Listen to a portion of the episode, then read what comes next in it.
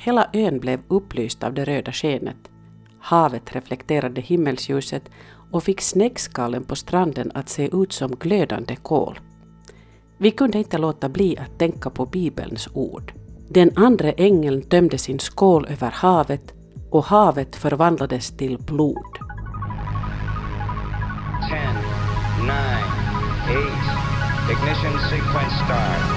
Five, four, three, two, one, zero. Quantum leap. Saut. Salto quântico, salto quântico, salto quântico. Kvantsprung. Salto quântico, Salto quântico, Salto quântico. Quantum, det du inte visste att du ville veta. Man vet oftast att någonting är på gång när ens Facebookflöde antar en viss sorts kulör. Om flödet med ens är väldigt vitt vet man att det snöar där ute. Folk tycker om att posta bilder av snö tydligen. Och om flödet börjar glöda i röda färgtoner så har det varit en vacker solnedgång den kvällen. En kväll helt nyligen glödde mitt Facebookflöde i diverse gulgröna och violetta nyanser. Och då visade det sig att det var norrsken där ute. Jag gick de facto ut själv också och kollade och jo, Aurora Borealis praktfulla himmelsgardiner fladdrade där över skyn ovanför Esbo. I den här veckans kvanthopp ska vi ta en titt på vad solen har på gång just nu. Solen är ju norrskenens källa så att säga. Solen har vaknat upp ur sin dvala nu på sistone. Solfläckscykel 25 har kommit igång på allvar. Solens magnetiska aktivitet ökar med andra ord, vilket betyder solstormar, vilket innebär mer praktfulla norrsken till exempel. Men också trubbel bland annat för satelliterna som kretsar kring jorden. Elon Musks SpaceX förlorade den 3 februari inte mindre än 40 internetsatelliter när en geomagnetisk storm från solen slog till. Nå, Elon Musk har råd att förlora 10 miljoner dollar här och där men du och jag har nog också ett och annat på spel här faktiskt. Vem som helst som använder moderna kommunikationer eller tja, i princip vad som helst som går med elektricitet kan plötsligt finna sig själv i mörkret om solen får för sig att ryta till riktigt rejält. Det har hänt förr och kommer att hända igen. Om det riskfyllda livet under den temperamentsfulla och stundvis till och med farliga solen ska det här avsnittet av Kvanthopp handla. Jag heter Markus Rosenlund. Välkommen till Kvanthopp. Nu kör vi!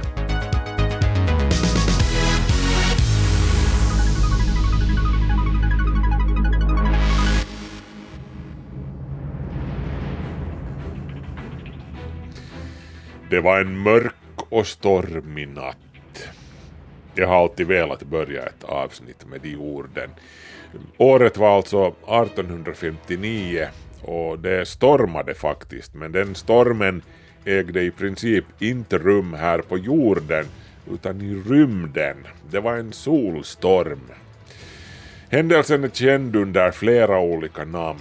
1859 års geomagnetiska storm eller supersolstormen 1859 eller Carrington Event, Carrington-händelsen. Det handlade alltså om en stark så kallad geomagnetisk storm som inträffade i september 1859 under solcykel 10. Solfläckscyklarna har alltså observerats sedan 1700-talet och vi är just nu inne i cykel nummer 25.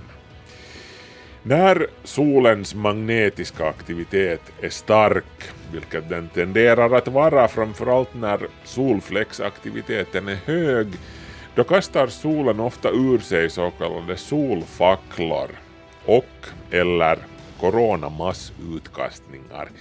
Eh, det handlar då om massiva skurar med partiklar som slungas ut från solen när de magnetiska slingorna som tränger igenom solens yta vrider sig och brister som ett enormt gummiband som går av. Snapp! Säger det bara. Och sen blir det en massiv explosion på solens yta. Alla sådana här utbrott märks inte ens nödvändigtvis här på jorden, särskilt de som inte är riktade åt jordens håll. Jag menar, det kan hända på andra sidan av solen sett från jorden också. Men 1859 års utbrott var uttryckligen riktat hitåt och den gången fick solen in en riktig fullträff. Knockout kunde man säga. Explosionen som inträffade på solen den gången ägde alltså rum en tidig septembermorgon 1859 brittisk tid. Den observerades av två brittiska astronomer på var sitt håll, Richard Carrington och Richard Hodgson. Amatörastronomen Richard Carrington var precis i färd med att inleda dagens observationer av solen i det privata observatoriet på hans lantgård utanför London. Efter att ha vävat upp kupolens slutardörrar riktade han sitt mässingsteleskop mot solen och började skissa det han såg, ett kluster av enorma mörka fläckar som fräknar på solens yta. Plötsligt såg Carrington vad han beskrev som inom citat två fläckar av intensivt starkt och vitt ljus som flammade upp från solfläckarna. Fem minuter senare försvann eldkloten men skottet var hur som helst avfyrat. Det här var liksom skottets mynningsflammor som Carrington såg. Och inom några timmar skulle skottsalvans effekter märkas över hela världen.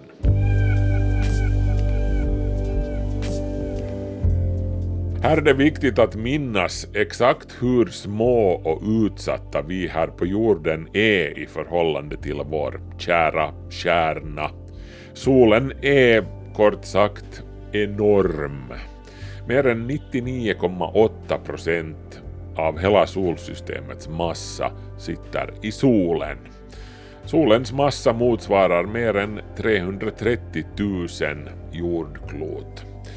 Så även om solen ligger på 150 miljoner kilometers avstånd från oss svider det i skinnet hos oss här på jorden om solen får för sig att ge oss ett kokstryk.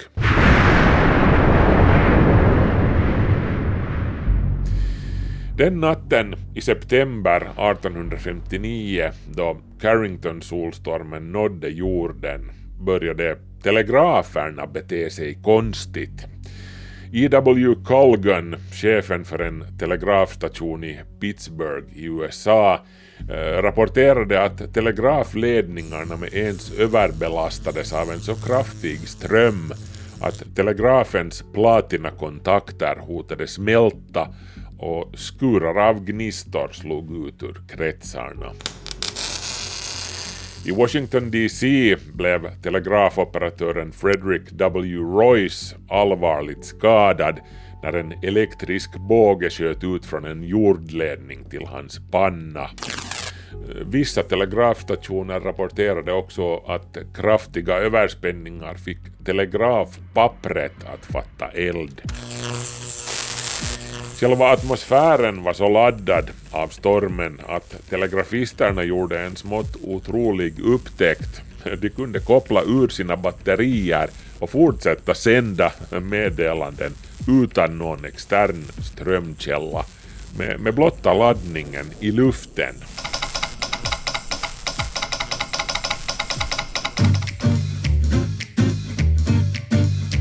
Telegrafen hade först tagits i bruk i England på 1840-talet. I årtusenden före det här hade maxhastigheten för hur snabbt information kunde spridas i praktiken varit densamma som för en travande häst eller ett segelfartyg eller kanske en brevduva. Den elektriska telegrafen gjorde det möjligt att sprida information i nära på ljusets hastighet. Informationssamhället tog med andra ord sina första stapplande steg just i och med det här, i och med telegrafens intåg. Och Carrington-solstormen kom som en tidig varning om den potentiella sårbarhet som finns inbyggd i infrastrukturen som vår kommunikation fortfarande bygger på. Den sårbarheten har inte försvunnit någonstans. Vi återkommer till det om en stund. Men tillbaka till världen i Carrington-stormens grepp 1859. Över hela planetens nattsida blossade färggranna norrsken upp på himlen. Tidningar från Frankrike till Australien från den tiden innehåller skildringar av lysande norrsken som förvandlade natten till dag. Vi här i norr är ju vana vid norrsken, men skenen från Carringtonstormens partikelskurar sträckte sig så långt söderut att de sågs på Kuba och, och Jamaica där folk inte hade erfarenhet av dylika fenomen. Eh, så många blev rejält skrämda men också genuin förvirring rådde. I Abbeville, South Carolina i USA, där vaknade murare upp och började lägga tegelstenar tills de insåg vad klockan var mitt i natten eh, och gick tillbaka hem och la sig. Enligt en tidningsnotis från Bilton, Virginia, väcktes lärkorna ur sin sömn en timme efter midnatt och började sjunga för full hals. Tyvärr för dem var en konduktör på Orange and Alexandria Railroad också vaken och sköt ihjäl tre av lärkorna. I Boston berättas det att folk som inte kunde sova utnyttjade ljuset från norrskenen till att läsa tidningen. En kvinna på en ö i South Carolina beskriver det hela som att Den östra himlen glödde med en blodröd färg. Ljusskenet var starkast i öster, som om solen var på väg att gå upp. Hela ön blev upplyst av det röda skenet. Havet reflekterade himmelsljuset och fick snäckskalen på stranden att se ut som glödande kol. Vi kunde inte låta bli att tänka på Bibelns ord.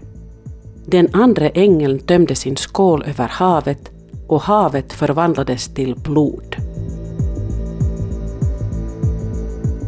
Ja, vissa trodde alltså att världens undergång var nära, men astronomen Richard Carrington i England hade, oavsett om han förstod det eller inte, med sitt teleskop bevittnat den verkliga orsaken bakom de bizarra händelserna. Eh, en massiv flare från solen, en solfackla med energin hos 10 miljarder atombomber. Den här eldtungan som solen spydde ut bestod av ett gasmoln av laddade partiklar och, och. Och, och molnet var alltså riktat rakt mot jorden. Carrington-stormen, som den alltså kallas numera, är den mest kraftfulla geomagnetiska storm som mänskligheten har ens någon sorts direkta vetenskapliga observationer av. Men tack vare samtida rapporter vet vi att liknande starka solstormar har drabbat jorden också tidigare. Eh, hösten 1770 då färgade en annan geomagnetisk storm himlen röd över Asien i nästan två veckor. Våren 1582 då syntes norrsken i flera dagar ända nere i Lissabon och Kyoto.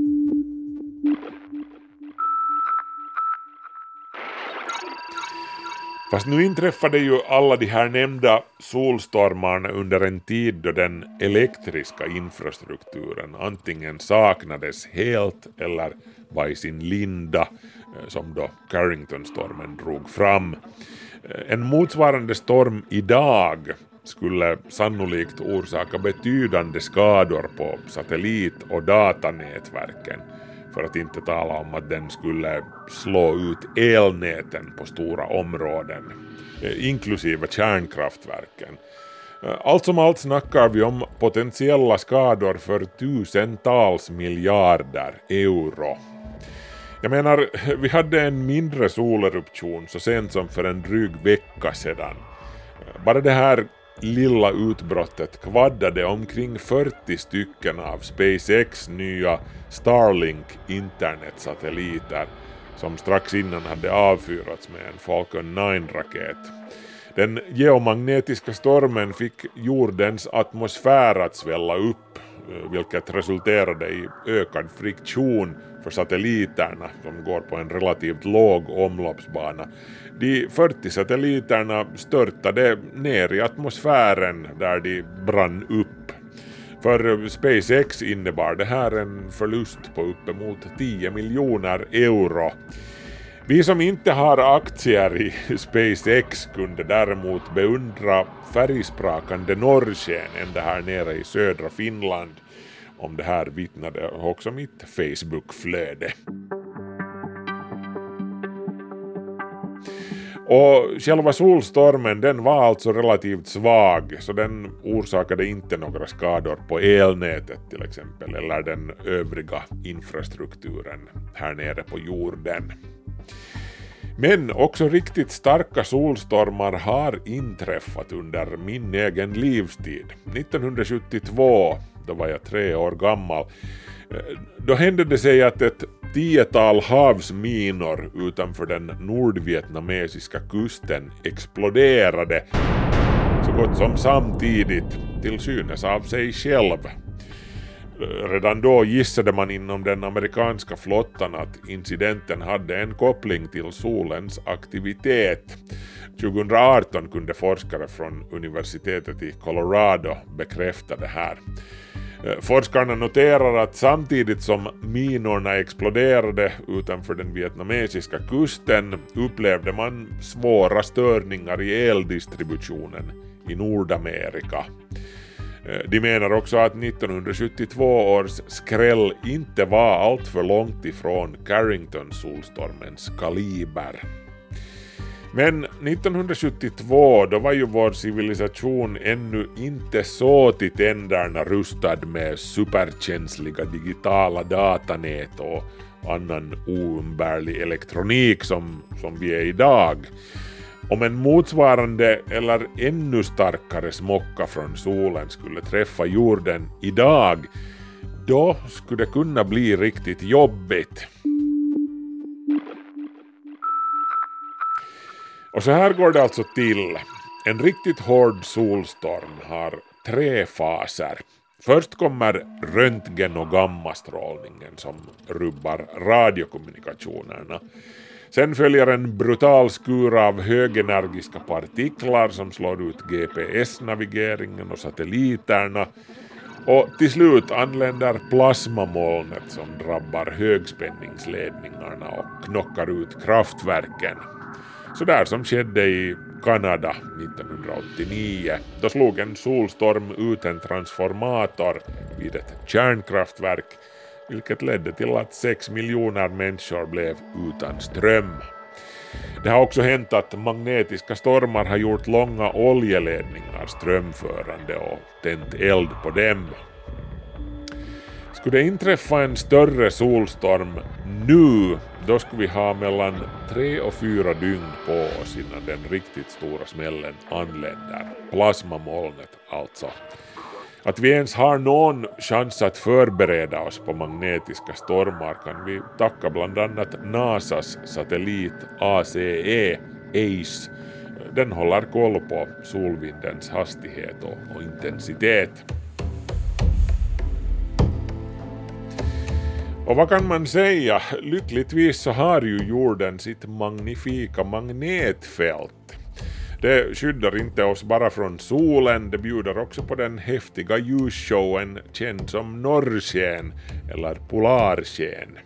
Polarskenen kommer sig alltså av att jordens magnetosfär funkar som en enorm partikelaccelerator som accelererar upp solvindens laddade partiklar, huvudsakligen elektroner då, till höga energier.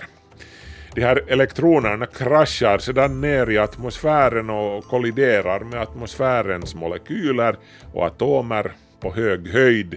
Och vilken färg just det skene som du råkar titta på har, det beror på vilken sorts molekyler de laddade partiklarna har krockat med.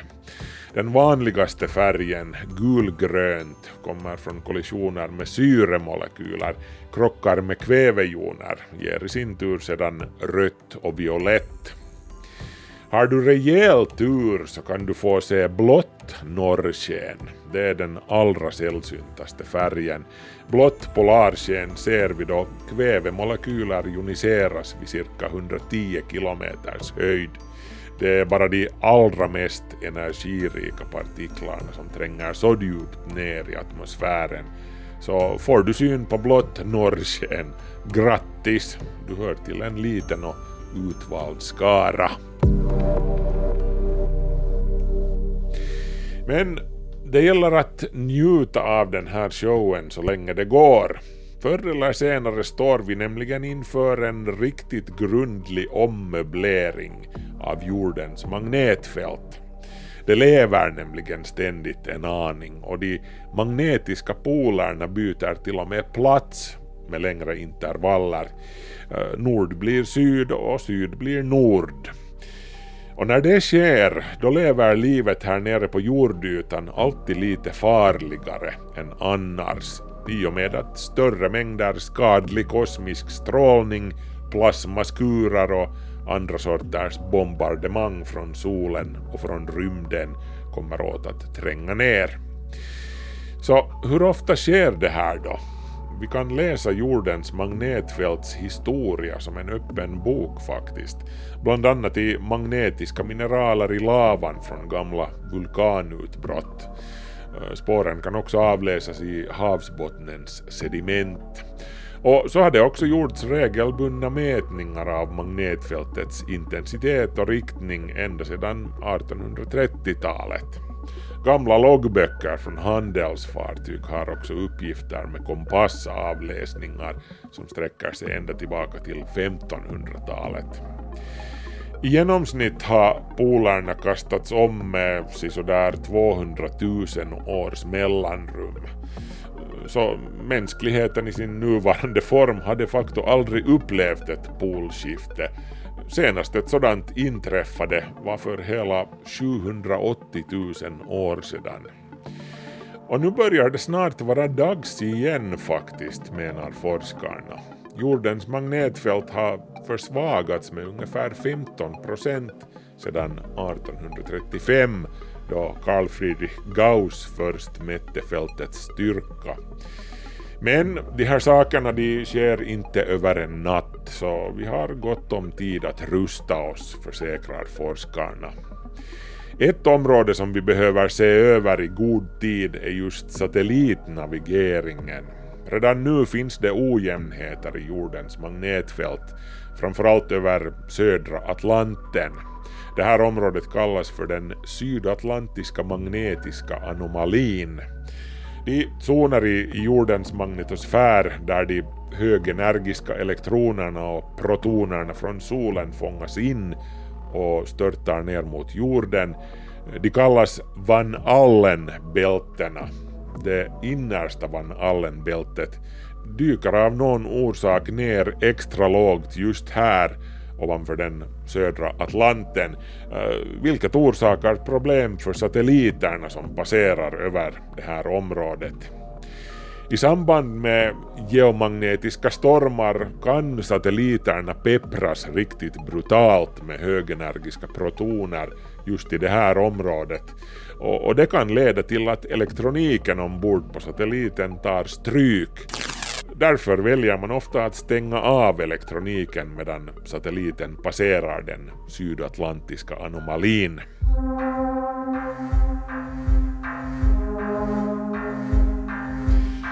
Sen finns det ju de som hävdar att den sydatlantiska magnetiska anomalin är början på en nära förestående omkastning av jordens magnetiska poler, kanske redan under vår livstid. Med tanke på att den nordliga magnetiska polen faktiskt just nu är på allt snabbare glid mot Sibirien så är det kanske lätt att dra lite oroväckande slutsatser. Men eh, jag skulle inte förlora någon nattsömn för det här. Trots allt så är magnetpolarnas smärre vandringar normala och enligt experterna så finns det inga tecken som tyder på att en total polomkastning skulle vara på kommande inom de följande 2000 åren eller så. Och också om ett polskifte skulle inträffa så, så innebär det ju inte världens undergång. Det jordiska livet är, är ganska väl rustat för de utmaningar som polomkastningar ställer till med. Jag menar, det har ju hänt otaliga gånger tidigare och, och livet har, har gått vidare varje gång. Flyttfåglarna som navigerar med magnetfältet som stöd kan bli lite förvirrade för ett tag när det händer, eh, men de hämtar sig ganska fort.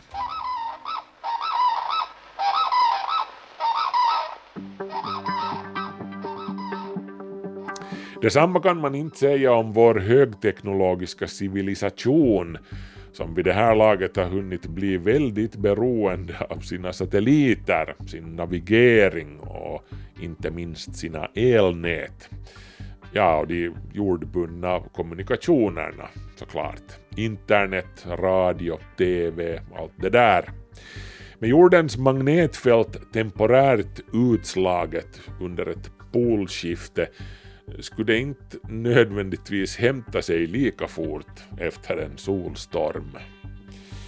Men okej, okay, om vi bortser från ett eventuellt polskifte nu, för det, det händer ju som sagt jättesällan, och bara utgår från normalläget, så, så är vår infrastruktur hur som helst inte riktigt lika sårbar för solstormar nu längre som den var förr.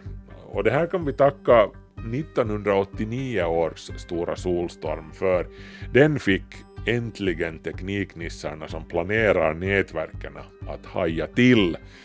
Kraftbolagen började då vid den här tiden bygga in säkerhetsåtgärder som automatiska nödbrytare avsedda att förhindra så kallade kaskadfel vid en plötslig överbelastning. Om belastningen på nätet ökar för snabbt så är de här brytarna programmerade att slås av så att skadorna begränsas och transformatorerna inte brinner ut som de gjorde i Kanada 1989.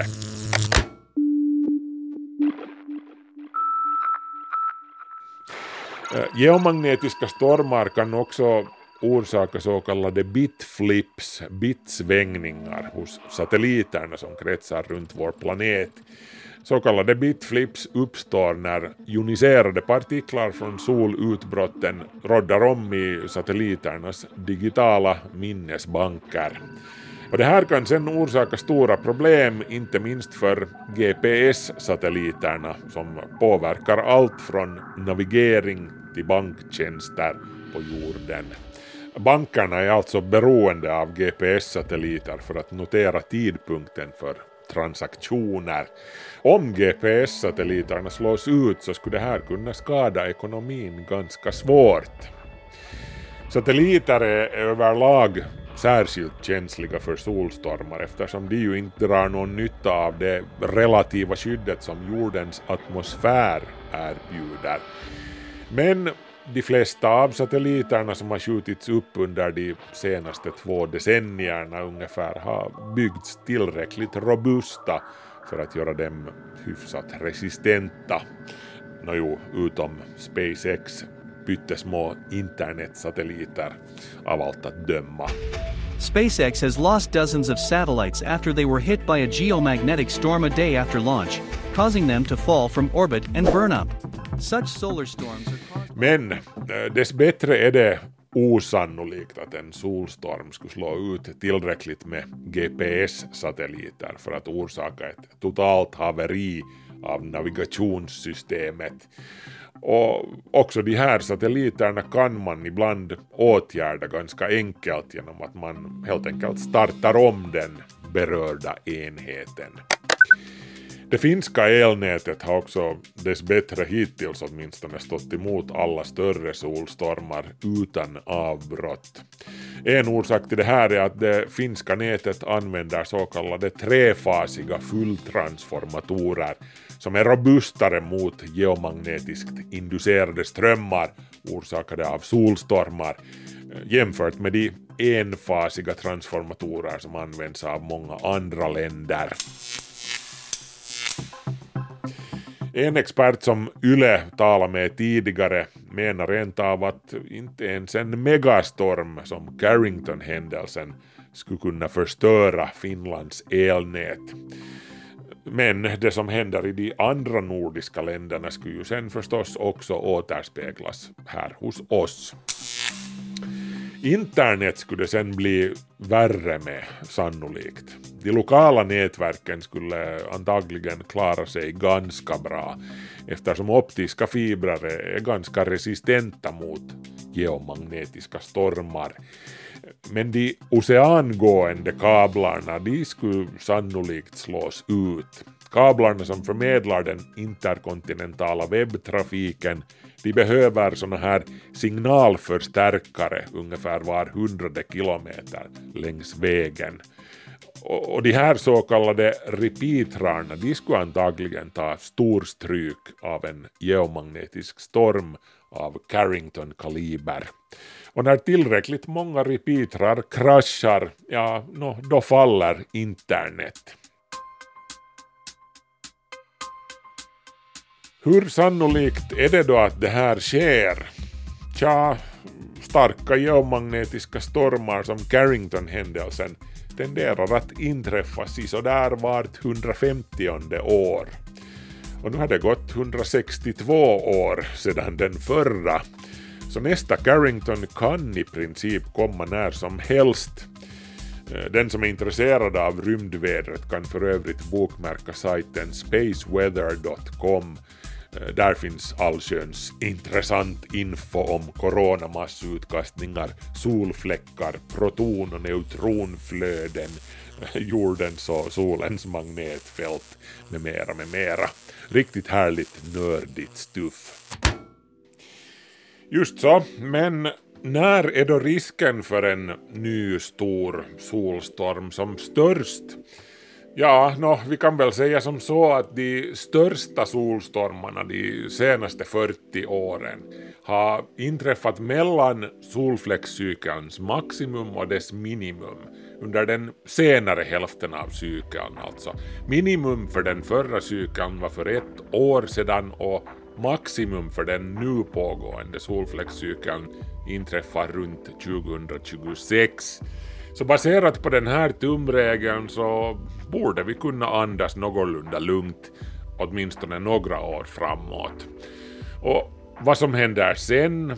Tja, ingen idé att ta någon stress för det heller egentligen. Solens nycker kan vi hur som helst inte göra någonting åt. Men solens värme kan vi alltid njuta av. Och snart är det vår. Hurra för det!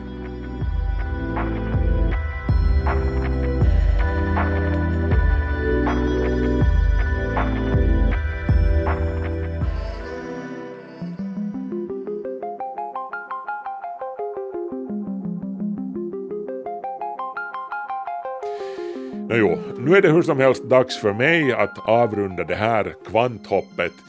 Ett nytt avsnitt blir det som vanligt nästa lördag på Yle Arenan. Och du kan nå oss på adressen kvanthopp.yle.fi eller via vår Facebook-sida. Markus Rosenlund, så heter jag som nu tackar för visat intresse och säger på återhörande. Hej så länge!